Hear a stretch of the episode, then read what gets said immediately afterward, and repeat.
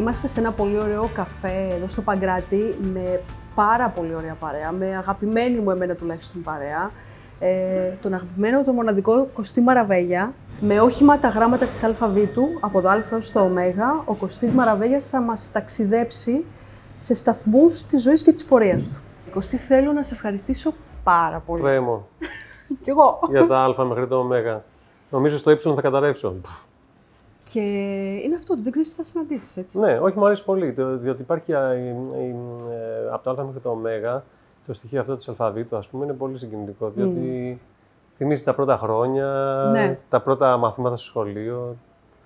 Έχει, έχει κάτι, μια παιδική έτσι ανάμνηση όλο αυτό. Και νομίζω θα πας και προς τα εκεί. Και μια γλύκα. Θα, Θα πάμε και φτάσεις προς τα στο- εκεί. Ω, να είναι το, δυνατόν. ψυχοθεραπεία, καλά το κατάλαβα. Πορτρέτο. Να είναι Ψυχοθεραπεία. καλά τουλάχιστον η μηχανή του καφέ που με ξεκουράζει και με ξεαγχώνει, να ξέρεις. Διότι ακούγεται που αρέει έτσι ο καρβουδισμένο καφές και κάπως με, με χαλαρώνει αυτό. Και σου δίνει και έτσι λίγο και μια. Ε, κάτι να σκεφτείς, έτσι λίγο Και χρόνο να Ε, μόνο, σκεφτείς. με τόσο καφέ Μπράβο. που αναδύεται θα γίνω εγώ. Θα τα πω όλα. Λοιπόν, θέλω να ξεκινήσουμε από τον πρώτο μας σταθμό, α, που είναι φυσικά το Α, και να σου δώσω τη λέξη αγρίνιο. Τι άλλο θα μπορούσα; Λοιπόν, πριν έρθω ακριβώς, άρχισα πέντε λεπτά, διότι με σταμάτησε ένα κύριο με ένα μηχανάκι, ε, ένα παιδί ξέρω με ένα μηχανάκι. Και μου λέει Κωστή, ναι, να σου πω, μου λέει, είμαι φίλος του Τζόρτζιο, μου λέει που ήσασταν στην Ιταλία από τα Γρίνιο, μου λέει. Και ήθελα να σε χαιρετήσω και τα λοιπά. Και έτσι ανακάλεσα, ακριβώς πριν έρθω δηλαδή, παιδικά χρόνια και χρόνια εκεί στην πόλη αυτή που μεγάλωσα. Και έτσι, ε- έτσι χάρηκα πολύ που μ, είχε αυτή την αμεσότητα και την οικειότητα μαζί μου και μοιράστηκε. Και στο τέλος μου λέει: Κιόλας, έχω και ένα ακορντεόν μου λέει που θα τα αγαπήσεις, ένα Παύλο Σοπράνη, μου λέει του πατέρα μου. Α, μάλιστα. Οπότε έκλεισε και με το ακορντεόν Ναι. ε, η κουβέντα. Ήταν ό,τι καλύτερο για να μεγαλώσω, ας πούμε, για τα παιδικά μου χρόνια τα Γρίνια. Διότι ήταν μια πόλη μικρή που μπορούσα να την περπατήσω και με ωραία εξοχή και φύση γύρω-γύρω, τις λίμνες, ταξίδια με γονείς, βουνά. Ε, δεν μου λείψε δηλαδή κάτι από, έτσι, από, από αναψυχία, ας το πούμε έτσι. Και ήταν ότι πρέπει για να θέλω να φύγω στην εφηβεία. Γιατί φτάνεις στην εφηβεία και σε πνίγουν οι μικρές πόλεις. Ναι. Μετά θες να φύγεις και να εκτοξευθείς. Οπότε όλη αυτή η συσσωρευμένη ενέργεια που μαζεύεις είναι κινητήριος δύναμη για να πας όσο πιο μακριά, για να ανακαλύψεις νέα πράγματα. Οπότε και μετά με πήγες στην Ιταλία. Θα ταξιδέψουμε συσσαγωγικά και μέχρι την Ιταλία παρακάτω. Α, μάλιστα. Αυτό που θέλω όμως να σε ρωτήσω πριν πάω στον επόμενο σταθμό ε, είναι αν επισκέπτεσαι το Αγρίνιο όσο έχεις χρόνο, όσο υπάρχει Αυτό δυνατότητα. έλεγα και στο φίλο Κωνσταντίνο που συνάντησα πριν λίγο, ότι έχω να πάω πάρα πολλά χρόνια. Διότι οι γονείς μου είναι στην Αθήνα, ο αδερφός μου είναι στην Αθήνα, οι φίλοι μου είναι διάσπαρτοι ανά τον κόσμο, Κατάλαβα. ο παιδικός μου φίλος είναι στην Πάτρα. Κατάλαβα. Οπότε δεν πηγαίνω. Έχει γίνει και αυτό ο δρόμος ταχείας κυκλοφορίας που να περνάει απ' έξω. Σωστά. Γιατί παλιά σταμάταγα, έμπαινα μέσα, να πιω ένα Σωστά. καφέ. Ένα... Που τώρα ναι, συνήθως πηγαίνουμε για κάποια δουλειά, ας πούμε, για κάποια συναυλία και είμαστε πάντα στο τρέξιμο. Συνεχίζοντας λοιπόν στο επόμενο γράμμα, το Β, θέλω να σου δώσω δύο λέξεις. Θα μου επιτρέψεις η πρώτη να είναι ο βιγκανισμός, γιατί είσαι vegan εδώ και κάποια χρόνια. Τρία χρόνια. Τρία χρόνια. Τρία χρόνια και ένα μήνα. Τα μετράω. Το μετράς. Τα μετράω. Απλά ξέρεις, έτυχε δηλαδή να είναι κάτι που μου έκανε πολύ καλό. Πάρα πολύ καλό. Είναι, είναι- α, για μένα έχει να κάνει με, το, με την επιλογή του καθενός κατά πώς ταιριάζει μια διατροφή. Αλλά και το ηθικό κομμάτι είναι πολύ σημαντικό. Δηλαδή, αισθάνομαι πιο ήρεμος, πιο καλά με τη συνείδησή μου, ξέρεις, πιο. Δεν ξέρω, είναι κάτι προσωπικό που δεν θα το μοιραστώ και πάρα πολύ, αλλά σίγουρα είναι ευεργετικό για μένα. Ναι. Είναι ευεργετικό για μένα σίγουρα. και η δεύτερη λέξη είναι για ένα βιβλίο. Η Λόλα. Ναι. Από τις εκδόσεις Μετέχμιο. Ναι. Σε πάω πολύ πίσω. Πολύ πίσω, ναι, 2011 νομίζω. Ή 12, 10 χρόνια πριν, 12 νομίζω. Ε, τίποτα, ήταν μια ιστορία που είχα στο μυαλό μου για. Μ' αρέσουν πάρα πολύ ιστορίες με μουσικούς. Πάρα πολύ. Τους αγαπάω πάρα πολύ τους μουσικούς. Αισθάνομαι ότι η μουσική είναι μ, πολύ πολυδιάστατη ψυχισμή, πολύ ευαίσθητη και μ, άνθρωποι με ανεπτυγμένη ενσυναίσθηση. Ε, έχουν τους δαίμονές τους πολλές φορές, αλλά τους αγαπάω. Οπότε ήταν μια ιστορία για μια κοντραμπασίστρια, Ναι. ε, μικροκαμωμένη, που το κοντραμπάσο ήταν σαν ένα γιγάντιο βιολί πάνω της. Η οποία ταξίδευε και πήγαινε σε ένα καράβι να πάει στο Καστελόριζο να κάνει διακοπές, free camping. Όπου στο καράβι πάνω συνέβησαν διάφορα και ρωτεύτηκε και άλλαξε και, και η ιστορία εντελώς γιατί ε, έγινε και ανακοίνωση ότι μπήκαμε στο Δούνο του. Έκανα spoiler τώρα γιατί έτσι κι αλλιώς δεν υπάρχει, έχει εξαντληθεί και δεν υπάρχει πια κυκλοφορία, οπότε γι' αυτό το λέω. Και ήταν μια αφορμή για να γράψω και τα τραγούδια που να έχουν σχέση με αυτή την ιστορία. Θα σκεφτόσουν να, να γράψεις ένα βιβλίο ακόμα; Ε, είναι μοναχική, απαιτητική Πολύ. ε, προσπάθεια, ναι, απαιτεί Ναι. μεγάλη αφοσίωση και αν πραγματικά είχα την όρεξη να κλειστώ, Μμ. να είμαι λιγότερο κοινωνικός, λιγότερο ταξιδεμένος και να καθίσω ας πούμε σε ένα ωραίο μέρος Μμμ. και να σκαλίσω πράγματα, έχω πάρα πολλές ιδέες και θεματικές για βιβλία και σενάρια. Δηλαδή έχω ένα σημειωματάρι γεμάτο. Ναι. Καταλάβω. Οπότε νομίζω ότι κάποια στιγμή που θα έχω κουραστεί από τις συναυλίες ή από όλα αυτά που κάνω, μπορώ να πάω σε ένα ωραίο νησί να ράξω, να, σα- να συνταξιοδοτηθώ και να γράφω ενδεχομένως. Εντάξει, και ε, ποτέ δεν ξέρεις, δηλαδή είναι και οι ανάγκες που βγαίνουν κατά καιρούς. Ναι, αλλά απαιτεί, το βιβλίο απαιτεί μεγάλη. μεγάλη. Σίγουρα. Δεν, ακόμα και ένα σενάριο για ταινία είναι λιγότερο Σίγουρα. απαιτητικό. Το βιβλίο είναι πάρα πολύ μεγάλης φόρμας έργο. Θέλει αφοσίωση, θέλει χίλιες σελίδες τη μέρα. Βέβαια. Για να σβήσεις τις 900 να κρατήσεις 100, θέλει, θέλει πολλά πράγματα. Βέβαια. Χίλιε χίλιες λέξεις, συγγνώμη. Χίλιε σελίδες. Χίλιες σελίδες, τόμος και εγκυκλοπαίδεια. Ε, συνεχίζουμε στο γάμα για να μας ξεναγήσεις εδώ, στη γειτονιά του Παγκρατίου και του Μέτς. Τη γειτονιά σου. Ωραίο, άρα είναι για να σας ξεναγήσω το γάμα. Καταπληκτικό. Ιδέες, εντάξει. Λοιπόν, όπως βλέπετε, εδώ είναι μια υπέροχη πλατεία, η πλατεία Βαρνάβα, που έχει γύρω-γύρω πάρα πολλά καφέ και πολύ ωραίο κόσμο που πάει και έρχεται. Λατρεύω που έχεις συνταξιούχους. Εμένα αγαπώ την ηρεμία που φέρνουν οι ηλικιωμένοι όταν βγαίνουν στα καφέ και κάθονται. Λένε λίγες κουβέντες, έχουν πολλά βλέμματα, έχουν πολλές ιστορίες. Είναι ένα κομμάτι που εμένα πάντα με συγκινεί και μου αρέσει. Και έχει και τον νέο κόσμο που έρχεται, έχει τους μαθητές που τελειώνουν το σχολείο. Μια, μια λαϊκή ωραία γειτονιά. Ναι. Είναι ένα ψηφιδωτό, αυθεντικό, λαϊκότητα. Ελπίζω να μην καταδείξει ένας τόπος Airbnb. Ήδη, ήδη δείχνει να, να εισβάλλει το Airbnb και δεν Αρκετά. είμαι ούτε αναχρονιστής ούτε τίποτα. Μου αρέσει και η εξέλιξη και, και τα έσοδα που μπορεί να έχουν άνθρωποι που έχουν ανάγκη. Απλά χρειάζεται ένα όριο. Διότι μετά χάνεται ο χαρακτήρας της γειτονιάς και γίνεται ένα μεγάλο ξενοδοχείο, ένα μόλ, ας πούμε. Ε, ξενοδοχειακό Ναι. στη γειτονιά που δεν είναι ωραίο. Στο Δέλτα ε, είναι μια φράση και είναι για τη δική σου ταινία. Γιατί Ναι. έχω διαβάσει ότι θα ήθελες να κάνεις τον κινημα- μια κινηματογραφική ταινία δική σου. Κοίτα, Δεν έχω- έχει έχω- γίνει ακόμα κάτι. Έχω γράψει. Καταρχάς ήταν μεγάλο μου αποθυμένο να κάνω σκηνοθεσία και σινεμά. Οπότε όταν γύρισα από την Ιταλία, γράφτηκα στο New York College. Όπου παρακολούθησα δύο χρόνια σκηνοθεσία με τον Παντελή Βούλγαρη, με τον Μαυροψαρίδη στο μοντάζ, με τον Βαλτινό σενάριο, ε, με τον Χατζή επίσης σκηνοθεσία. Ήταν πάρα πολύ ωραίο και πήρα πάρα πολλά πράγματα και κάπως ε, αγάπησα ακόμα περισσότερο τον κινηματογράφο και άρχισα να βλέπω φανατικά ταινίες και να θέλω να μπω και να, και να αναβιώσω όλα αυτά που έχω στο μυαλό μου μέσω της εικόνας και όχι μόνο του ήχου.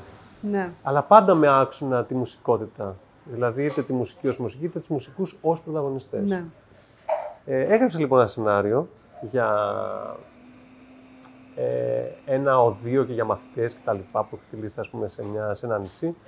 Αλλά τελικά ήρθε ο COVID και εκεί που είχαμε ξεκινήσει να, κάνουμε, να το δρομολογούμε, το σταματήσαμε. Μετά ο COVID που με έκλεισε σπίτι μου έδωσε πάλι τη χαρά της ανακάλυψη τα μουσικά πράγματα. Πήρα τα σύνθια μου, πήρα τα drum machine, πήρα όργανα εδώ να και με τον Νίκο που έχει έρθει καλωδιώσαμε, καλωδιώναμε για πάρα πολλές μέρες γιατί είναι γείτονας, οπότε πατσάραμε εφέ, πεταλάκια, κιθάρες. Οπότε μου ήρθε τόσο μεγάλη αγάπη πάλι για τη μουσική, σαν παιχνίδι πια, γιατί αισθανόμουν ότι είχα λίγο επαναλαμβανόμενο ότι κάπως ο, κάπως έχω, έχω, βρει- έχω καταφέρει κάτι και έχω βρει, αλλά δεν μου δίνει και αυτό που ήθελα. Οπότε έπεσα πάλι με τα μούτρα στη μουσική. Ναι. Και τώρα γι' αυτό πάμε στο δίσκο το καινούργιο που έχει άλλο ήχο. Ήταν αυτό το μετέχνιο ταινία, σνόμπαρα τη μουσική, μόνο τη μουσική για ταινία ήθελα να ασχοληθώ. Και μετά πήγα στο, στη μουσική πάλι με τα μούτρα. ναι, σε οδήγησε και σε δημιουργικά Ναι, μονοπάτια ναι. έτσι και Οπότε είμαι ακόμα αναθεώρηση. σε αυτό. Τώρα δεν σου κρύβω ότι θέλω να κάνω κάποια στιγμή. Τώρα έχω ένα άλλο σενάριο στο μυαλό μου. Αυτό το πά- πάλιωσε τώρα, δεν το θέλω πια. Το θέλω, το θέλω, το θέλω. Έχω ένα άλλο τώρα να γράψω, αλλά κάποια στιγμή μπορώ να το κάνω, ναι. Πάμε στο ε για να μιλήσουμε για την επιστροφή στο σπίτι. Εκεί στο Σταυρό. Η επιστροφή στο σπίτι είναι πολύ συγκινητική επίσης. Που που έχω πει πολλές φορές τη λέξη συγκίνηση, αλλά εντάξει, το παθαίνω, τι να κάνω. Μπορεί να είναι το η ηλικία, ξέρω εγώ. Μεγαλώνω και συγκινούμε εύκολα. Ευσυγκίνητος. Είναι ότι είναι σαν να μην πέρασε μια μέρα. Αφού είχα την πρώτη μέρα τουλάχιστον, ιδιαίτερα, είχα την ενέργεια αυτή της τελευταίας συναυλία του 2012 Ναι. που είχα κάνει εκεί. Ναι. Δηλαδή αυτή την τρέλα, αυτό το. Και τώρα μάλιστα έπεινα και ποτέ, τώρα δεν πίνω και έχω να πιω τρία χρόνια. Οπότε ήμουν τότε και σε μια μέθη Ναι. ωραία.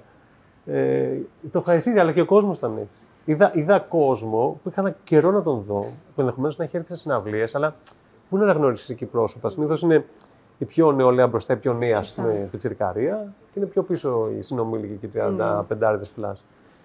Ε, οπότε ναι, είδα πρόσωπα πολύ γνώριμα και οικεία και αγαπημένα. Να είναι, ξέρω εγώ, στο ένα μέτρο, να χαιρετιόμαστε, εγώ να τραγουδάω. Ναι.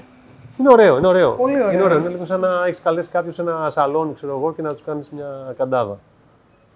Είναι πολύ ωραίο, ναι. Και νομίζω και το κοινό χαίρεται το ίδιο. Ναι, πάρα πολύ. Ναι. Στο ζήτα πάμε λίγο έτσι σε μια διαφορετική κατάσταση. Να μου πεις για τα ζόρια.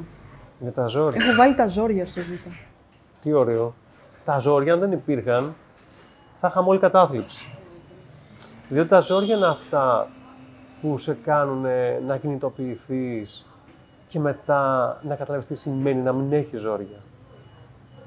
Είναι δηλαδή μια μαθηματική εξίσωση που είναι πάρα, με μεγάλη ακρίβεια που ισχύει ότι ζωή χωρίς δυσκολία, ζόρια, απώλεια, πεπερασμένο, μ, ε, πεπερασμένη διάσταση, θνητότητα, θαρτότητα, όλα αυτά που σ- ξυπνάνε πράγματα λίγο ε, σκοτεινά και τραυματικά καμιά φορά. Όλα αυτά όμως οδηγούν σ- σε ένα φως που είναι το καλό αίσθημα και η καλή, ε, ο καλός, ε, μ, η, η καλοσύνη, ας πούμε. Και, και η αγάπη και το φως και η ζωντάνια και η όρεξη για ζωή. Δηλαδή, φυσικά πρέπει να υπάρχει ένα μέτρο, γιατί όταν τα ζωή είναι πάρα πολλά και άδικα, εκεί είναι κάτι πολύ διαφορετικό.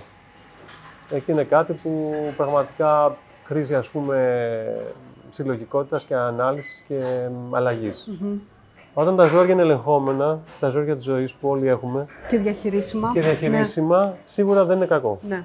Και δεν πρέπει να είναι ο λόγος για να πέσουμε πάρα πολύ ψυχολογικά και μόνοι μας σε μια κατάσταση ας πούμε, που χρήζει ε, ψυχικής φροντίδας. Ναι, καταλαβαίνω. Έχουμε περάσει σε λίγο δύσκολα γράμματα, Ναι. ε, όπως ήταν το Ζ, το Ήτα, που σου έχω βάλει πιο γενικές Ναι. λέξεις. Αυτά είναι τα πιο δύσκολα και να κάνεις και το πες βρες, νομίζω. Πολύ ωραία. και το επόμενο λοιπόν στο Ήτα είναι οι ήρωες. Ίσως οι ήρωες οι δικοί σου. Μμ. Ή ίσως μπορεί, δεν ξέρω, να θυμηθείς, ξέρεις, σου δίνω ιδέες, Ναι. αν χρειάζεσαι, ήρωες της παιδικής σου ηλικίας, για παράδειγμα. Ο ήρωας της παιδικής μου ηλικίας ήταν ο Σάμι Μισελ Ζάρα. Έχω όλα τα βινίλια και τώρα μάλιστα άκουσα το τελευταίο του δίσκο Ναι. που κάνει μια, Πολύ πρόσφατος. μια πολύ επαναστατική έτσι, προσέγγιση ηχητική που το γυρνάει για τύπου Dolby Atmos για 11 προς 1, αν θυμάμαι καλά. Δηλαδή, που ήχος πια δεν είναι στερεοφωνικός αριστερό-δεξί ηχείο, είναι κάτι πιο εμπειρικά πολύ πιο δυνατό. Ε, η μουσική ήταν πάντα ήρωες μου. Μετά ήταν ο Tom Waits, Ναι. ο τρόπος που έστησε όλο αυτό που έστησε με τη φωνή του, τη βραχνή, την περίεργη, τους στίχους τους ποιητικούς. Μετά ήταν ο Jim Morrison στην εφηβεία μου. Ξέρεις, πάντα ήταν οι ήρωές μου η μουσική. Δεν ήταν κανείς άλλος. Ήταν μουσική, ήταν προσωπικότητες τέτοιες, ούτε ποιητές, ούτε συγγραφείς, όχι. Πάντα είχα μουσικούς ήρωες. Ο Μωρικόνε, ας πούμε, που είχα την τύχη να το συναντήσω. Θα μου κιόλας. πεις το μη, δεν θα μου πεις το. Α, έχουμε... Θα μου χαλάσει το. Καλά, ξέρω, έχω κάνει spoiler, Τη όπως θα το σειρά. ξέρω. Ναι. Spoiler. Ναι. Ναι, όχι, ναι, είναι, είναι, αυτή είναι η ιδέα μου νομίζω. Πέρα όμως από το, τη μουσική και, τα, και αυτό που αγαπώ να κάνω, στην προσωπική μου ζωή οι ήρωες είναι όλοι αυτοί που είναι δίπλα μου. Όλοι οι άνθρωποι. Είναι οι άνθρωποι που έρχονται με δυσκολίες και ένας μεγάλος ήρωας για μένα ο Γιάννης Αρτοκούμπο, ας πούμε, που είχε μια διαδρομή αρχικά πολύ δύσκολη ε, και κατάφερε να γίνει ένα σύμβολο για γειτονιές της Αθήνας που με έναν τρόπο ήταν τα πάντα πιο αισιόδοξα και με ένα ηθικό νεβασμένο ατενίζουν την καθημερινότητα που πέρασαν μέσα από ε, μεγάλες δυσκολίες, Πολλές. από επιθέσεις ε, α, ακροδε- ε, ακρο- ακραίων ε, στοιχείων ε, όπως Ρατσιστικές θυμόμαστε καλά, πολύ, ρατσιστικές, ναι, βέβαια, βέβαια. στις λαϊκές θυμάστε τη Χρυσή Αυγή που Βέβαια. βγήκε και έκανε Γενικά, δη- δηλαδή, έδωσε σε έναν κόσμο ο Γιάννης Σιδοκούμπο πάρα πολύ έμπνευση στο να αισθάνεται ότι η διαφορετικότητά του, είτε του χρώματος, είτε της εθνότητας του, είτε του, της, ε, ας το μεγαλώσουμε και της, της σεξουαλικής ταυτότητας, προτίμησης κτλ. Όποιος αισθάνεται μια διαφορετικότητα, ότι μπορεί να είναι η σημαία του και να είναι, το, να είναι ουσιαστικά αυτό που μπορεί να το κινητοποιεί και όχι αυτό που χρειάζεται να κρύβει. Ναι.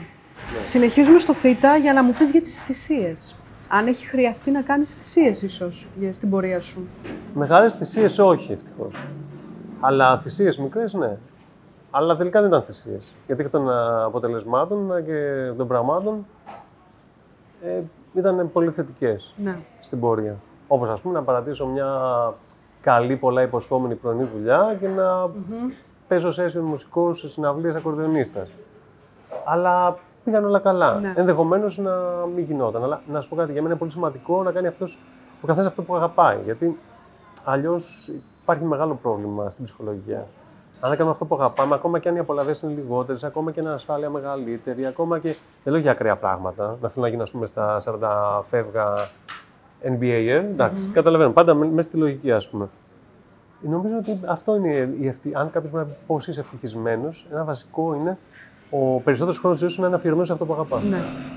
Ναι, ναι, και είναι πολύ τυχερός κάποιος που κάνει αυτό που αγαπάει, δεν το συζητάμε.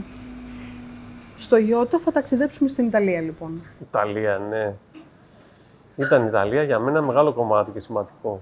Καταρχάς για τη μουσική, διότι μ, όλη αυτή η μελωδικότητα που αγαπώ και τα λοιπά, εκεί πέρα υπήρχε στην καθημερινότητά μου, γιατί όλοι οι pop καλλιτέχνες Ιταλοί πάντα έχουν ωραίες μελωδίες στα τραγούδια. Καμιά φορά είναι λίγο τσίζι και λίγο σιροπιαστές.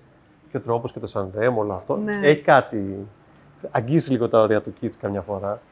Αλλά έχουν τρομερές μελωδίες. Έχουν μεγάλη σχολή τραγουδοποιών, έχουν ε, τον Φαμπρίσιο Ντεαντρέ, έχουν τον Φαμπιάτη που αγαπώ πολύ από τη Σκελία.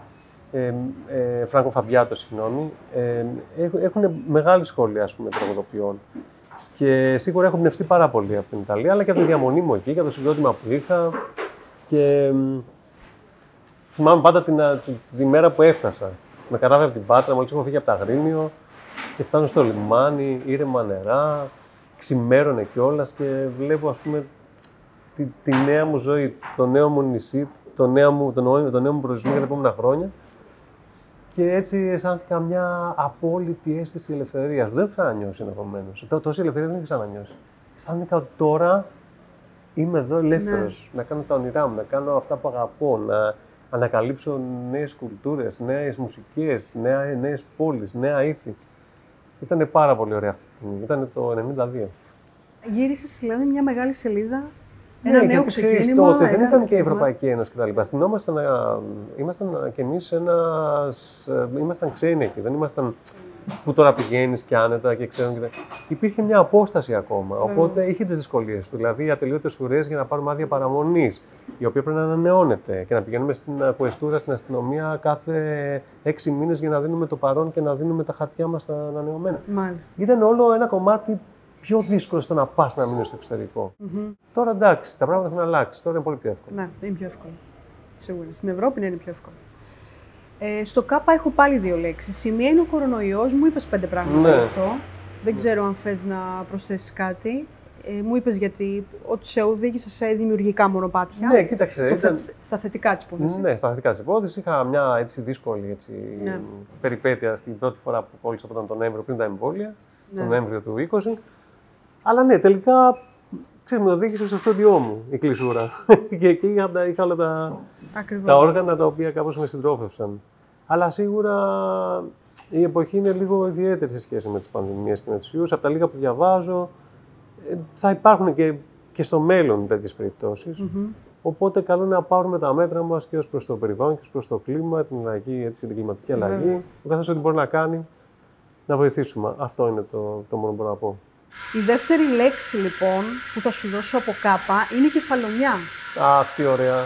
Ξέρουμε για το αγρίνιο, για την κεφαλονιά Ναι. σου ξέρουμε λιγότερα για σένα. Ναι, η κεφαλονιά είναι το, η καταγωγή μου ουσιαστικά. Γιατί από εκεί ήρθαν οι Μαραβεγγέοι και κάναν τη μεγάλη τους έτσι. Πήραν τη μεγάλη απόφαση να μετικήσουν ε, στη Δυτική Ελλάδα, στην υπηρετική απέναντι.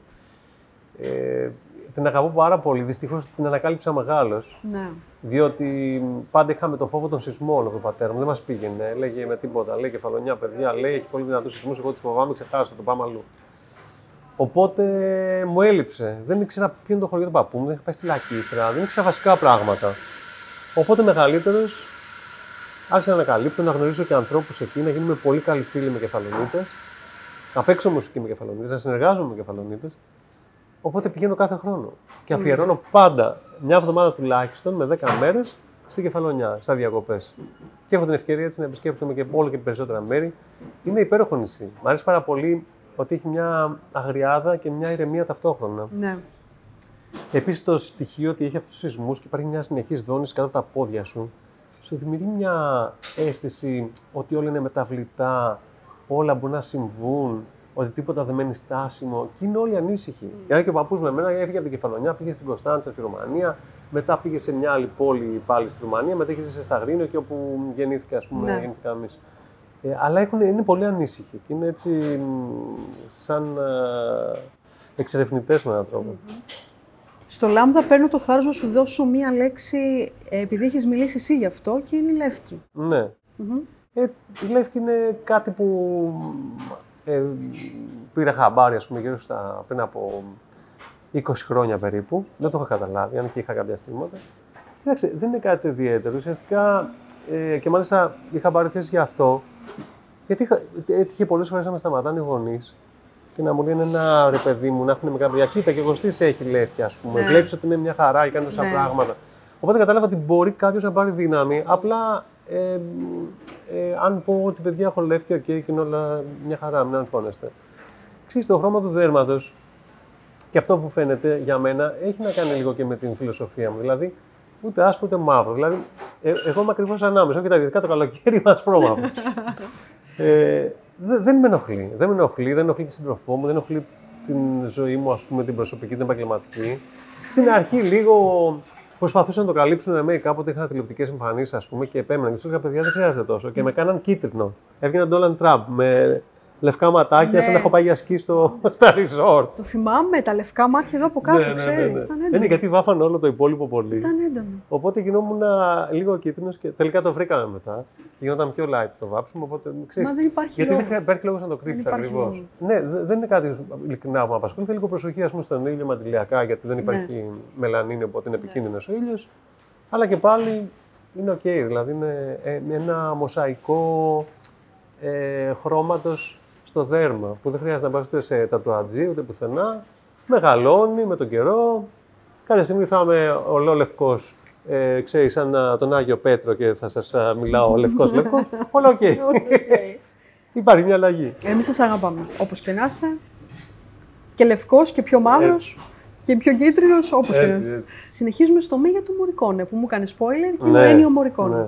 Μεγάλος είδα στο παιδικό μου χρόνο.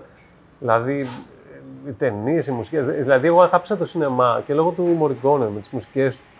Δηλαδή, άκουγα τα θέματα αυτά που γράφει, τα οποία είναι για μένα έχουν τη δύναμη του κλασικ, της κλασικής μουσικής, του Μάλερ και συνθετών μεγάλων, ας πούμε, που έχουν γράψει ιστορία στην κλασική μουσική. Και με τον ίδιο, την ίδια στιγμή είναι και πολύ πιο φρέσκες οι μελωδίες του και οι ενορχιστρώσεις του και, οι και επιλογές οργάνων που αυτός ο άνθρωπος ήταν ανεξάρτητος. Δηλαδή έχει τόσο μεγάλο έργο, ε, οπότε κυνηγούσα πάντα πώς μπορώ να, να το συναντήσω κτλ. Και, και όταν ήμουν στο 2 στον Μπάρ είδα μια αφίσα ότι γίνεται καλοκαιρινό εργαστήρι ναι. μουσική για ταινίες στη Σιένα, στην Ακαδημία Κιτζάνα τη Σιένα. Πήγα φυσικά, πριν και τον αδερφό μου και περάσαμε τρεις μήνες μοναδικούς. Και κάναμε τα, τα μαθήματά μας το πρωί, βλέπαμε κάμια συναυλία το βράδυ, βγαίναμε για φαγητό. Ήταν, ήταν υπέροχο και ήμασταν και ένα γκρουπ 20 ατόμων, ήμασταν πάρα πάρα πολλοί. Οπότε, ξέρεις, κράτησα και γνωριμίες και φιλίες. Ήταν, ήταν σαν παραμύθια αυτή η περίοδος. Δεν, είναι, δεν ξέρω αν το νιώθεις έτσι. Εγώ που το ακούω τουλάχιστον μεγάλη πρίκα. Είναι πολύ μεγάλη και μάλιστα και ήταν η πρώτη μου συνειδητοποίηση για το τι σημαντικό είναι το, η θεματική προσέγγιση στη μουσική. Το να έχεις ένα θέμα που σφυρίζεται, που τραγουδιέται. Γιατί μα είχε βάλει να κάνουμε ανάμεσα στι πολλές εργασίες, μα είχε βάλει να κάνουμε μια, μια σκηνή, να γράψουμε μουσική όπου ανέβαινε ένας ηθοποιός τις κάλε και πήγαινε κάπου. Και άνοιγε ένα δωμάτιο που ήταν μια ηλικιωμένη στο κρεβάτι. Και εγώ έγραψα στην παριτούρα λοιπόν ε, μια ας το πούμε ε, μουσική, ένα πιανιστικό θέμα που ήταν όμως αρπίσματα πιο πολύ και δεν είχε ένα θέμα ε, ας πούμε τραγουδιστικό. Ήταν δηλαδή πιο πολύ αρμονική προσέγγιση, οι χορδίες, ας πούμε, αλλά που έκανε μια ατμόσφαιρα, ένα, μια, μια υφή, ας πούμε, ενδιαφέρουσα. Και όταν πήρε την παρεντούρα μου λέει, Σινιόρ Μαραβέγια, μου λέει, ναι. Μου λέει, τι είναι αυτό; Ε, λέω, η μουσική. Πού είναι μου λέει το θέμα; Λέω, επειδή είχε τον ήχο από τις κάλε, λέω, δεν ήθελα να βάλω κι εγώ κάτι, γιατί νόμιζα ότι είναι, θα ήταν πολύ φορτωμένο και τώρα δεν έβγαλε. Μου λέει, ποτέ μου λέει, όταν θα βγαίνω από το σινεμά οι θεατές, θέλω, τουλάχιστον αυτή είναι η σχολή μου, ναι. να μπορούν να τραγουδήσουν αυτό που άκουσαν σε μουσική. Ναι. Δεν ισχύει για όλους. Α πούμε, ο Χάντ Ζήμερ το κάνει πάντα. Οι πολλοί συνδέσεις το κάνουν. Η... ο κινηματογράφος όπως είναι σήμερα το αποφεύγει πολλές φορές Δεν θέλει καν ο θεατής να εμπλακεί συναισθηματικά με τις μελωδίες. Αλλά αυτός ο άνθρωπος ήταν υπέρμαχος των μελωδιών. Και αυτό είναι και εγώ που αγαπώ στη μουσική. Και στα τραγούδια και παντού. Ναι. Και το πετύχαινε έτσι. Αυτό Ε, βέβαια όλοι το παθαίναμε πετύχαινε. βγαίνοντας από το σινεμά Ναι. ή βλέποντας μια Έτσι, ταινία. ακριβώς. Τρομερό. Συνεχίζουμε στον Ή για το νέο σου άλμπουμ. Ναι. Μου μίλησες λίγο γι' αυτό, ετοιμάζουμε. Ετοιμάζουμε εδώ, να ο κύριος που βλέπετε εδώ πριν τον καφέ το μιξάρι και πρέπει να το τελειώνουμε. Έμεσο ήταν αυτό. Έτσι, έτσι. Γι' αυτό θα Πάντα πάμε, καρφί. θα πάμε μετά στο στούντιο. Καταγεγραμμένο. Θα πάμε μετά στο στούντιο να συνεχίσουμε, η αλήθεια είναι. Μετά τη συνέντευξη. Και τι παθαίνω. Ενώ έχω όλα τα κομμάτια, θέλω να γράψω και άλλα και μου έρχονται και άλλες ιδέες. Και λέω, όχι, όχι, θέλω και αυτό να βάλω, θέλω και αυτό να βάλω. Και συνεχίζω να γράφω. Δηλαδή, ακόμα Εντάξει. δεν σε έγραψα το 20 τραγούδι, ας πούμε. Και το album θα χωρίσει 12. Αλλά επειδή έχω καιρό να βγάλω album και έβγαλα μόνο single, του δίνω χρόνο γιατί βλέπω ότι μου βγαίνουν πράγματα που με απασχολούν που δεν, μα- δεν, δεν τα είχα πριν. Δηλαδή, τώρα έχω ας πούμε, ένα τραγούδι που το δοκίμασα και στο Σταυρό του Νότου, το έχω παίξει δύο φορές, που μιλάει για μια κοπέλα, ε, για μια σχέση πολύ ιδιαίτερη, που το λέω σχέση ημιδιαμονή. Και το τραγούδι το λέω τα τρία χ. Γιατί είναι μιας σαρκική σχέσης που δεν έχει βάθος όμως και υπάρχει ένα θύμα και ένα θήτη. Μια πολύ νέα κοπέλα και ένας πολύ μεγαλύτερος. Δηλαδή, έχω πράγματα τα οποία δεν αφορούν μόνο εμένα. Που είναι πράγματα που παρατηρώ και μπορεί να θέλω να τα τραγουδήσω με έναν τρόπο και να τους δώσω μια μουσική χρειά και μια, έτσι, ένα, ένα μικρό soundtrack σε αυτές τις ιστορίες.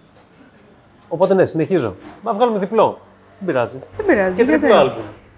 Πόσα έχεις δηλαδή μέχρι τώρα, ας πούμε; Γενικά έχω πάνω από 25 τραγούδια, αλλά υποψήφια είναι 20. Γιατί τα 5 τα έχουμε αποκλείσει. Εντάξει. Έχουμε ένα εύρος έτσι, μπορούμε να πούμε, ή σκέφτεσαι πότε θα ήθελες εσύ Το τουλάχιστον. single θα βγει μέσα στο Δεκέμβριο, Ωραία. σίγουρα. Το album ήθελα πριν τα Χριστούγεννα, αλλά δεν προλαβαίνω. Δεν προλαβαίνεις, Όχι. βέβαια. Το βγάλουμε πιο μετά. Θα το πάμε για καλοκαίρι, πριν το καλοκαίρι. ας πούμε. Ωραία, θα το περιμένουμε. Ναι.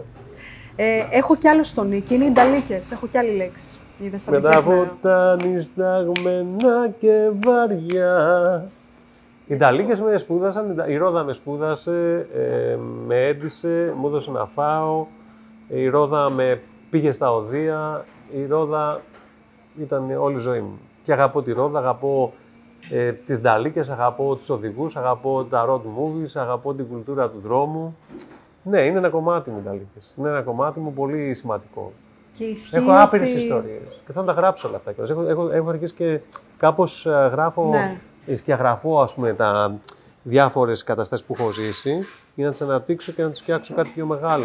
Γιατί είναι πάρα πολλά αυτά που έχω ζήσει. Πολλά και ωραία. Τι ωραίο, τι Ναι. όμορφο. Και πολύ καρπούζι μου έδωσε την Ταλίκα. Ερχόντουσαν τα Ταλίκες με καρπούζια φορτωμένε, σταματούσαν στον μπάρι απ' έξω Σωστά. και πηγαίναμε όλοι οι φοιτητές. Φορτώναμε να πούμε 20 καρπούζια και κάναμε διανομή μετά. Ναι. Και με παίρνουν τηλέφωνο, Μαραβέκια, πότε παίρνει Ταλίκα. Οι φίλοι. Εντάξει, Πολύ τρομερό. καρπούζι. Ισχύει ότι είχες σκεφτεί πριν τη μουσική να ασχοληθείς και εσύ ως οδηγός. Ή... Ναι, βεβαίως. Μμ, Ισχύει. Όχι ως οδηγός, αλλά για να αναλάβω την επιχείρηση Αλλά, ας πούμε, ναι. του πατέρα μου. Ω οδηγός είναι πολύ δύσκολο. Δεν θα τα άντεχα. Πολύ δύσκολο επάγγελμα. Πάρα πολύ. Βέβαια. Και όσοι νομίζουν ότι είναι και ωραίο και καλά, ανεξαρτησία, ελευθερία δρόμος, όταν είσαι συνοδηγός είναι ωραίο. Όταν είσαι οδηγός είναι πολύ απαιτητικό και δύσκολο και κοιμονή και κινδύνου. Αλλά ναι, το σκεφτόμουν σοβαρά. Α, είχα κάτσει και στο γραφείο κάποιες φορές και βοηθούσα τον πατέρα μου. Και στην Ιταλία τον βοηθούσαμε. Πηγαίναμε κατά καιρούς σε διάφορα μέρη που ήταν Ιταλίκες να φορτώσουν για να τσεκάρουμε ξέρω, φορτωτικές, για να πάρουμε τιμολόγια, να δώσουμε τιμολόγια. Κάναμε ναι, ένα- ναι, ναι, ναι. μια δουλειά. Και διαδικαστικά. Ναι, αλλά πράγματα, εντάξει, σαν ναι. τη μουσική δεν υπάρχει περίπτωση. Εκτός αν έκανα μουσική Ντάλικα, μια Ντάλικα στούντιο που ήταν Ωραίο. μέσα όλα τα όργανα Ωραίο. και ξεκινούσα Και θα έκανες τι περιοδίε. περιοδία, Μπράβο. ηχογράφηση, όλα. Αυτό, ναι. Ωραίο. Στο ξύνη ξένες γλώσσες. Είναι, Ναι. Γιατί διάβαζα ότι ξέρεις αγγλικά, εντάξει, αγγλικά, ιταλικά και ισπανικά έτσι. Κοίτα, τα Ιταλικά είναι η δεύτερη μου γλώσσα Ναι. ουσιαστικά. Ναι. Λόγω του ότι Πολύ έμενα εκεί και δούλευα και εκεί. Και ω μουσικός, ας πούμε, με τις περιοδίες που έκανα, με Ιταλούς συνέχεια φίλους και συνεργάτες. Βέβαια. Είναι μια γλώσσα την οποία την κατέχω πολύ καλά. οικία, ναι, πάρα βέβαια. πολύ καλά.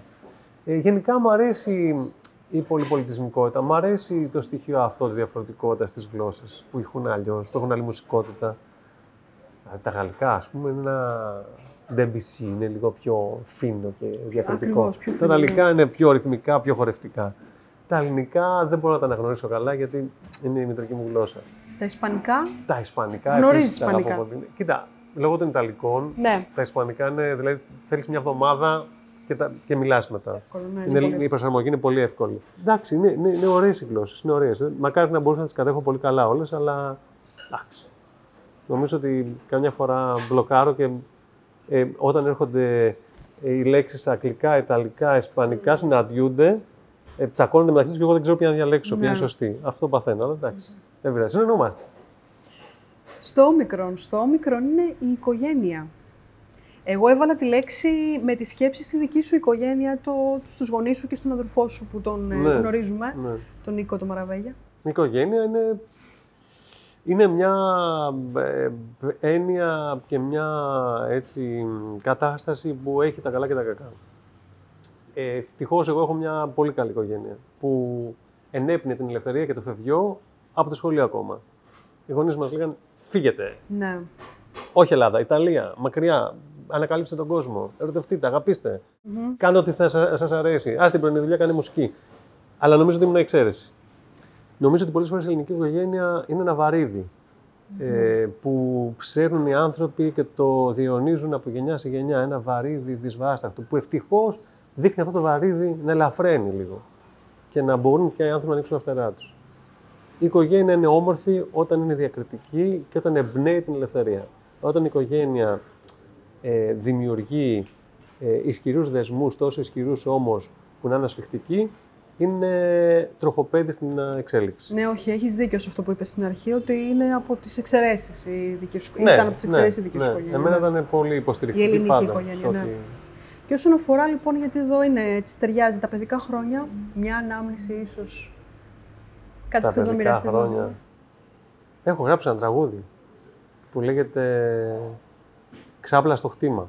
Είχαμε ένα σπίτι έξω από το Αγρίνιο, ένα σαν εξοχικό, αλλά ένα παλιό σπίτι σε ένα χτήμα μεγάλο, όπου υπήρχαν ελιές, πράγματα κτλ. Και εκεί πηγαίναμε σπάνια, όχι πολύ συχνά, αλλά πηγαίναμε πάντα όταν έκανε σεισμό. Όταν έκανε σεισμό, επειδή ο πατέρας μου λόγω κεφαλονιάς και τα λοιπά φοβάται πάρα πολύ, φοβόταν. Μέσα στη νύχτα, ξέρω εγώ, έσκαγε ο σεισμός από την κεφαλονιά στα Αγρίνια, που μας κούναγε στην πολυκατοικία. Ρίτα, τα παιδιά, μαζέψτε τα, Ρίτα, πάμε, φύγαμε. Μαζευόμασταν όλοι με την τσίμπλα στο μάτι, εγώ μαθητής, και πηγαίναμε στο χτήμα για ασφάλεια περισσότερο, μήπως κάνει μετασυσμό, για να είμαστε στο έδαφος. Εκεί όμως, το χτήμα αυτό ήταν δίπλα στο νεκροταφείο Ναι, του Αγρινίου. ναι. Οπότε εγώ έφυγα από ένα μικρό φόβο που ήταν ο σεισμός και πήγα σε ένα μεγαλύτερο φόβο που ήταν ε, ότι ε, θα βγουν φαντάσματα. Ναι. Έβλεπα το βράδυ, δεν είχαμε και ρεύμα πάντα και κάτι κεριά και κάτι γωνίες με κάτι κάδρα περίεργα σκοτεινά. Ήταν ένα πολύ goth πράγμα για μένα όλο αυτό το σκηνικό και με βάραινε πολύ. Οπότε πολλά όνειρα που έβλεπα ακόμα και μέχρι τώρα ε, λαμβάνουν χώρα στο χτήμα αυτό Τρομερό. συμβαίνουν εκεί. Και καλά και κακά. Είμαι στο χτήμα αυτό και μπορεί να είμαι καλά ή να είμαι κακά. Και είναι πάντα περίεργα όνειρα και ιδιαίτερα και είναι και λίγο σκοτεινά κάποιες φορές. Οπότε το ξόρκισα και έγραψα το τραγούδι αυτό, ξάπλα στο χτήμα, Ναι. που περιγράφω έτσι ένα όνειρο που είχα δει και το έκανα τραγούδι. Και λέω να το τραγουδήσω και αυτό να φύγει από πάνω μου. Οπότε τώρα το τραγουδάω και οκ. Έγινε κάτι φωτεινό και ωραίο, μουσικό το χτήμα. Τρομερό. Οπότε που σου άφησε έτσι κατάλοιπα. Ναι, επίσης να πω αυτό. και κάτι άλλο βέβαια. Εκεί κάναμε τις πρώτες εξόδους ως μαθητής ανεξαρτησίας με την παρέα μου. Μμμ. Μαζευόμασταν μια φορά το χρόνο εκεί πέρα και ως φοιτητέ. Και στην παρέα μου είχαμε δύο απώλειες ανθρώπων. Έχασα δύο φίλους. Και ένας λόγος, δεν το έχω ξαναπεί κιόλας αυτό, και ένας λόγος λοιπόν που το χτήμα με βαραίνει πολύ είναι και γι' αυτό. Δηλαδή Ναι. είναι λίγο, ξέρεις, είναι, είναι, είναι όλο αυτό που ε, άλλαξε απότομα και φυσικά δεν ξαναπήγαμε από τότε και έχει μείνει εκεί. Αλλά τώρα το έκανα τραγούδι, έχω βάλει μέσα και τα φιλαράκια και νομίζω ότι κάπως έτσι το ισορροπήσαμε. Ναι, καταλαβαίνω. Πες μου κάτι τώρα, σαν παρένθεση. Είπες Ρίτα είναι η μαμά. Ναι, Και είναι ε, από εκεί προέρχεται το τραγούδι, από το όνομα της μαμάς. η ναι Ρίτα. γιατί άκου- το, όχι η μελωδία, επειδή την έκλειψα από τον πατέρα μου, το Ρίτα. Ναι. Όλη τη φωνάζει, όλη μέρα, κάτι θέλει. ξέρω. Ρίτα, ναι. Έκλειψα τη μελωδία και έπρεπε να κάνω, ξέρεις, ε, τιμή σε ένα και να πω το τραγούδι Ρίτα. Στεφτό. Ναι. Απίστευτο. Ναι. Είναι αυτό που ακούμε από μικρή, ξέρεις. Είναι μια ρίτα δονείται και ηχεί τα- το σπίτι μας.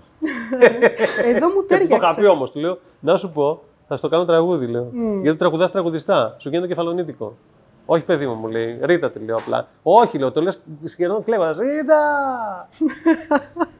ναι.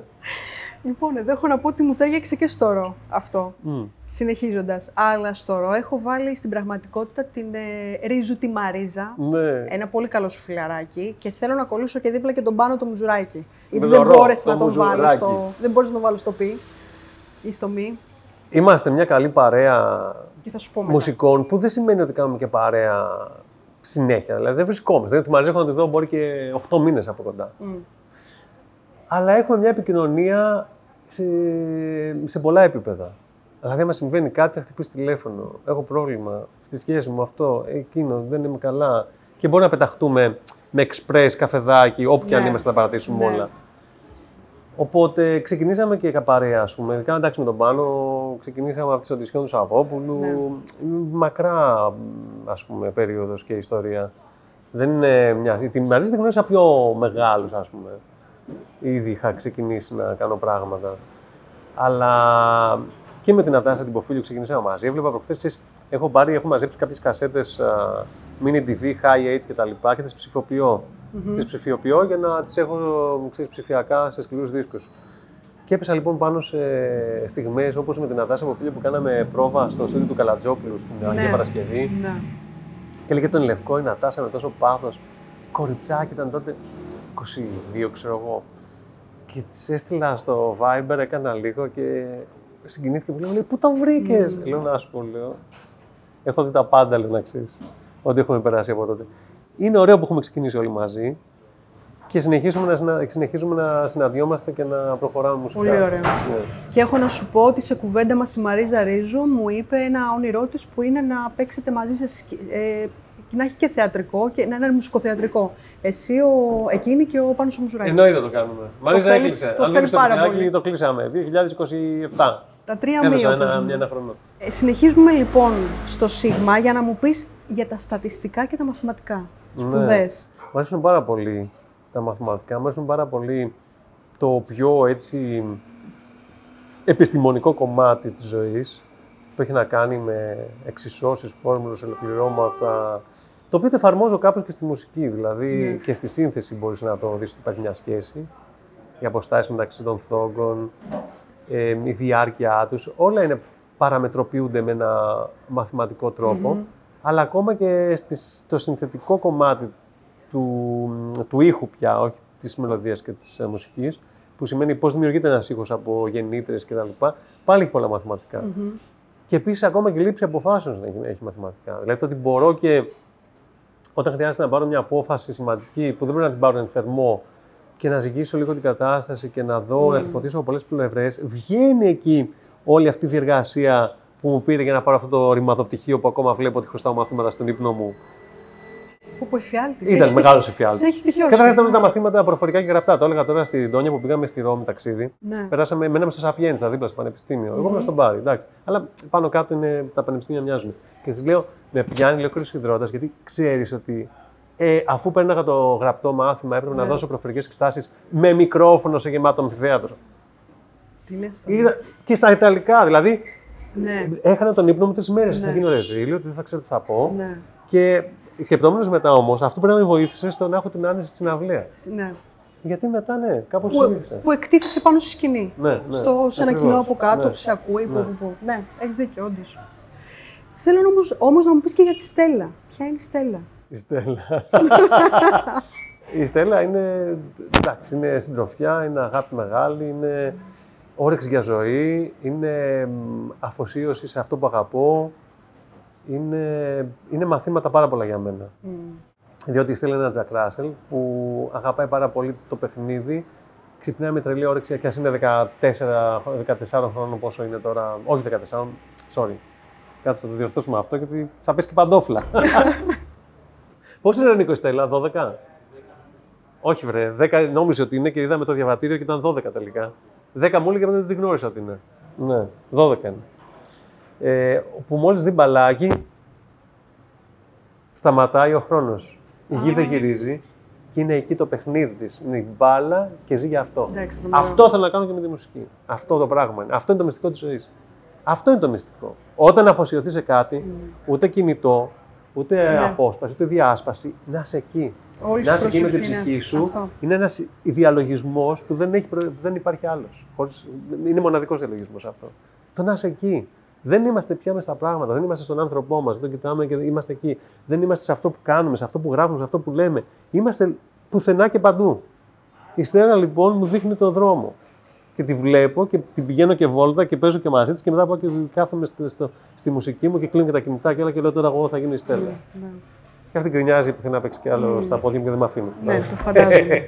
το οποίο Στέλλα προήλθε, είναι το αστέρι, έτσι, στα Ιταλικά. Ναι, ναι, Σωστά. ναι, ναι. Εγώ είμαι ο πατριός της, τη γνώρισα, δεν την... Α, οκ. Είμαι μετέπειτα γονιάς. Επόμενος σταθμός λοιπόν το ΤΑΦ Ναι. για να μιλήσουμε για την τηλεόραση. Ναι, η τηλεόραση μου έχει χαρίσει ωραίες στιγμές και λιγότερα, λιγότερες ωραίες στιγμές. Ε, λιγότερο ωραίες στιγμές. Είναι, έχει πάρα πολύ ενδιαφέρον, αλλά είναι και πολύ πλευρή. Έχει πολλές πλευρές. Έχει ωραίες, μοναδικές, δημιουργικές πλευρές, ε, πολύ ψυχαγωγικές με την ουσιαστική έννοια του όρου, αλλά έχει και ένα κώδικα που καμιά φορά δεν μπορεί εύκολα να αναγνωριστεί από ανθρώπους που θέλουν πιο πολύ αμεσότητα και, και άλλα πράγματα. Είναι, είναι, είναι κάτι σύνθετο, πολύ σύνθετο. Εγώ έχω περάσει κυρίως καλά στη τηλεόραση. Κυρίως καλά. Θα έλεγα ότι λίγες στιγμές είναι που αισθάνθηκα περίεργα και άβολα και ότι δεν ανήκω σε αυτό. Ναι. Αλλά είναι και πολύ απαιτητικό απ' την άλλη. Και πολύ αγχωτικό όλο αυτό με τα νούμερα, με την τηλεχθίαση. με- Σίγουρα. Δεν ξέρω, βρε παιδί μου. Νομίζω ότι μια εποχή τώρα έτσι μου κάνει καλό. Δηλαδή, ε, τα, τα έδωσα όλα πέρυσι που πήγαινα κάθε εβδομάδα και όχι μόνο και στις πρόβες και στο πλατό και τα λοιπά. Ε, χόρτασα πάρα πολύ όμως, χόρτασα. Τώρα μπορεί να δω κάτι ας πούμε, να δω κάποιες εκπομπές, να, τα νούμερα του φίλου ας πούμε τα βλέπω. Ε, αλλά έχω μια σχέση πιο, ξέρεις, μ, εξ αποστάσεως ας πούμε. Ναι. Και αυτό που θέλω να σχολιάσω εδώ στη Λιθεάτρια είναι τουλάχιστον σε εκπομπές που έχεις παρουσιάσει εσύ, Ναι. δεν μιλάω για το The Voice, Ναι. ε, οι εκπομπές αυτές δεν ήταν έξω από εσένα. Ναι. Σου τέριαζαν απόλυτα. γιατί και είχαν δεν και μιλάω μουσική, για τις ναι. πρόσφατες, μιλάω και για πολύ πίσω. Μμ. Ναι, η αλήθεια είναι ότι πέρασα πολύ ωραία στο Voice, πάρα πολύ ωραία. Και ε, μ, βρήκα και εκεί τη χαρά της ανακάλυψης πάλι της μουσικής, γιατί δεν ήξερα και πάρα πολύ την pop ας πούμε, μουσική καλά, ακόμα και τη διεθνή pop και τα λοιπά, την ξένη ας πούμε. Οπότε, δουλεύοντας με τα παιδιά, ε, εκτός του ότι είδα τη λαχτάρα και την αγωνία στα πρόσωπά τους για να ζήσουν από αυτό, να προχωρήσουν με τη μουσική, που μου έδινε και εμένα ενέργεια και χαιρόμουν, μου έκανε και καλό γιατί με έμαθα πάλι τραγούδια, καλλιτέχνες που δεν είχα, είχα καιρό να ξεσκονίσω. Ναι. Είναι ωραίες οι εκπομπέ που έχουν σχέση με τη μουσική. ναι. Ναι. Α, Βέβαια, φέτος είναι η χρονιά της μυθοπλασίας έτσι, στην τηλεόραση. Έτσι είναι. έχεις Πάρα δίκιο. πολλές σειρές και Πάρα εκεί πολλές έγιναν σειρές. λίγες, τώρα έχουν γίνει όλες. Είναι νομίζω πάνω από 50. Πάρα πολλές σειρές και αρκετές είναι εξαιρετικές. Ναι. Είναι καλό αυτό. Ναι, είναι καλό βεβαίως. Και επίσης Έχουμε βλέπουμε αν- πάρα έχουμε πολύ ανέβει ηθοποιοί. επίπεδο. Ναι, ναι, Ναι. βέβαια. Καλές παραγωγές. Ε, στο ΤΑΦ ε, παίρνω το θάρρος, δεν το κάνω συνήθως για τα προσωπικά Ναι. των φιλοξενούμενων, αλλά επειδή έχεις μιλήσει για την Τόνια, σου Είναι ο δίνω Ντγάμος. το όνομα Τόνια Σωτηροπούλου. Ε, σύντροφος ζωής. είναι ένας άνθρωπος που θαυμάζω και αγαπώ. Με πολύ ισχυρό ηθικό κώδικα, δυνατή προσωπικότητα, αίσθημα δικαίου. Ένας ωραίος άνθρωπος. Ένας ένας τύπος που θα τον έκανα κολλητό μου, ας πούμε, αν ήταν Ναι. ε, σύντροφός μου. Ναι. Ωραίος τύπος, ωραίος άνθρωπος. Πέρα από τα όλα, τα όλα τα υπόλοιπα που φαίνονται, ας πούμε, εντάξει. Είναι μια καλονή, είναι μια γλυκύτατη γυναίκα. Ε, ξέρεις τι, είναι, είναι πολύ ωραία σχέση, πάρα πολύ ωραία. Πάρα πολύ ισορροπημένη και καθόλου ίδρυκες, καθόλου δημιουργική, ωραία, δημιουργική. Είμαστε και φίλοι, δηλαδή αυτό, είμαστε και καλοί φίλοι, Και πολύ σημαντικό. Αυτό και πολύ όμορφο. βέβαια. Στο ύψιλον, ψάχνοντας την αβάλα από ύψιλον, δύσκολο γράμμα, Ναι. στάθηκα σε μία. Your face on stage. Όχι. Θα μπορούσα. το έδωσα στο Θανάση τον Αλευρά. Αλήθεια. Ναι. Ε, όχι, το Το βρήκα. έδωσα, το χρησιμοποίησα σαν wine. Ναι, Ναι. ισχύει. Ε, στάθηκα σε μία φράση που διάβασα από συνέντευξή σου, Ναι. πιθανότητα να μην Τι θυμάσαι. είπα από ύψιλον δεν la καταλάβω. Ήταν η φράση υπαρξιακή ανάγκη. Δεν Α. θυμάμαι τώρα ολόκληρη την Ναι. απάντηση, αλλά εγώ Ναι. τσέπισα τη φράση. Πάμε σε μια υπαρξιακή σου ανάγκη, λοιπόν. Υπαρξιακή ανάγκη. Υπαρξιακή ανάγκη, υπαρξιακή, υπαρξιακή, τε, τε. Υπαρξιακή ανάγκη είναι η αγάπη, η ανοιχτοσιά, η αλληλεγγύη. Η υπαρξιακή ανάγκη είναι η ενσωμάτωση όλων στην κοινωνία. να αισθάνομαι ότι δεν αποκλείεται κανείς. Υπαρξιακή ανάγκη είναι δικαιοσύνη. Ναι. Υπαρξιακή ανάγκη είναι πάρα πολλά πράγματα. Νομίζω ότι θα φαίνεται σαν να... Υπάρχουν πράγματα, που- θα μείνω σε αυτά που είπαμε μέχρι τώρα. Οκ. Νομίζω ότι είναι τα πιο σημαντικά. Σίγουρα. Ναι. Στο Φι, οι φόβοι. Α, σου είπα για το χτήμα εκεί και τα... Το αυτό το σκέφτηκα τώρα που πήγα να σου πω Δεν τη έχω λέξη. μεγάλους φόβους. Είχα μια περίοδο τότε που παίζαμε και με το Σαββόπουλο που ο Μουζουράκης δεν το πίστευε. Μου λέει: Καλά, μου λέει, είναι δυνατόν. Θα έρθεις μου λέει, με το αυτοκίνητο στη Βιέννη. Δεν μπαίνω στα μάξι του. Ε, δεν μπαίνω λέω, Στα στο αεροπλάνο. αεροπλάνα. Έφυγα δύο μέρες πριν, πήγα στη Βιέννη, στο Concert House, εκεί που είχαμε συναυλία. Έκανα τη συναυλία και ξαναγύρισα. Καραβάκι, αυτοκίνητο, Ιταλία, Ελλάδα. Δεν έμπαινα για πολύ καιρό. Δεν ξέρω, μάλλον είχαν συγκεντρωθεί όλοι οι φόβοι μου εκεί. Το ξεπέρασα με μουσική και αυτό. Ακουστικά, ωραία playlist με τραγούδια που αγαπούσα και μ' άρεσε να τα ακούω. Και μετά έκτοτε μόνο αεροπλάνα. Αν μου λες τι θα διαλέξεις μέσα, θα σου πω αεροπλάνο. Όπως και αγαπημένος στο ΤΑΦ θα, ε, θα μπορούσα να βάλω τα ταξίδια. Γιατί Ναι. είναι τα αγαπημένο σου ταξίδια. Το μόνο που θα μπορούσα να αντικαταστήσω είναι το τρένο. Το τρένο μου αρέσει πάρα πολύ. Αλλά δυστυχώς δεν είναι. Το να πας με τρένο κάπου εκτός Ελλάδας είναι πολύ δύσκολο. Γιατί είναι το πιο φιλικό στο περιβάλλον επίσης το τρένο. Ναι. Το πιο οικολογικό. Το αεροπλάνο έχει μεγάλο αποτύπωμα. Αλλά σίγουρα δεν υπάρχει άλλος τρόπος για να πάει κάποιος, ας πούμε, στο Λονδίνο να πάει ξέρω, εγώ, στο... Σωστά. Και πιο μακριά ακόμη. Και πιο μακριά. Αλλά αν μπορούσαμε με τρένο, αν είχαμε δηλαδή τέτοια υποδομή που μπορούσαμε να διασχίσουμε ας πούμε, ευρωπαϊκά την, α, την, την απόσταση όλη αυτή μέσω τρένου, σίγουρα θα διάλεγα το τρένο. Μπορείς να πάρεις τον υπερσιβηρικό να κάνεις. Αυτό δεν θέλω να το κάνω χρόνια, δεν το έκανα ακόμα. Θα τα κάνω, θα τα κάνω. Νομίζω ότι είναι εμπειρία ζωής. Στο ύψιλον, στο ύψιλον. Υπερ- υπερσιβηρικός. Σωστά. Όντως. Ιδέες. Δεν ήξερα για τα τρένα. Ναι. Θα το έβαζα. Στο χ είναι ο χρόνος. Ο χρόνος έχει γίνει η θεματική του δίσκου πολύ έντονη. Δεν ξέρω τι έχει γίνει, αλλά πολλά τραγούδια μιλάνε για τον χρόνο. Το χρόνο, ε. Τώρα, τώρα τελευταία είναι που, τα τελευταία χρόνια που λίγο με απασχολεί, όχι ως προς εμένα. Ναι. Κάπως αισθάνθηκα ότι έγινε μια. Εκεί, πώς ακούσε ένα δίσκο που ακούγαμε παλιά στα CD, ξέρω και κάπως κολλάει. Το πηδάκι. ναι. Χάνει, δεν ξέρεις τι γίνεται. Έτσι έγινε με, το, με την πανδημία και μετά. Έγινε, έγινε μια, ένας βιασμός του χρόνου με έναν τρόπο ανορθόδοξο. Δεν καταλάβεις όταν πέρασε, όταν δεν πέρασε, όταν πήγε μπρος, όταν πήγε πίσω. Όταν... Ένα, ένα- έγινε ένα, ένα τρελό, ας πούμε, μια τραμπάλα τρελή στον χρόνο. Και αυτό λίγο με αποδιοργάνωσε και μετά έπεσα με τα μούτρα να γράφω για τον χρόνο που περνάει, για τον χρόνο για τους δίπλα μου, για τον χρόνο που φθείρει, για τον χρόνο που ε, γιατρεύει. Για το... είναι, είναι κάτι που δεν μπορεί να εξηγηθεί. ναι. Και είναι και κάτι που συνήθως το κοιτάζουμε με μία ματιά λίγο, σαν, του δίνουμε έτσι να έχει ένα δέος και μια, ένα εκτόπισμα μεγαλύτερο της πραγματικότητας ουσιαστικά. Αλλά να σου πω, λιγότερα ρολόγια, περισσότερη ζωή. Για μένα αυτό είναι το βασικό. Σωστό. Στο ψ είναι η ψυχοθεραπεία. Μα, δεν ξέρω αν πολύ έχεις ωραία. κάνει. Έκανα, δοκίμασα να κάνω. Ο, δεν έκανα πάρα πολύ. Ξέρεις τι, η ψυχοθεραπεία που βρίσκει ο καθένας ε, μπορεί να μην είναι σε έναν άνθρωπο, ξένα επαγγελματία. Μπορεί να είναι μέσω μιας δραστηριότητας, μέσω Ναι. μιας τάσης ζωής. Ναι. Δηλαδή, για κάποιον μπορεί να είναι να ακούσει μουσική, για κάποιον να κάνει το αγαπημένο του χόμπι. Πρέπει να καταλάβουμε τι είναι ψυχοθεραπευτικό για μας.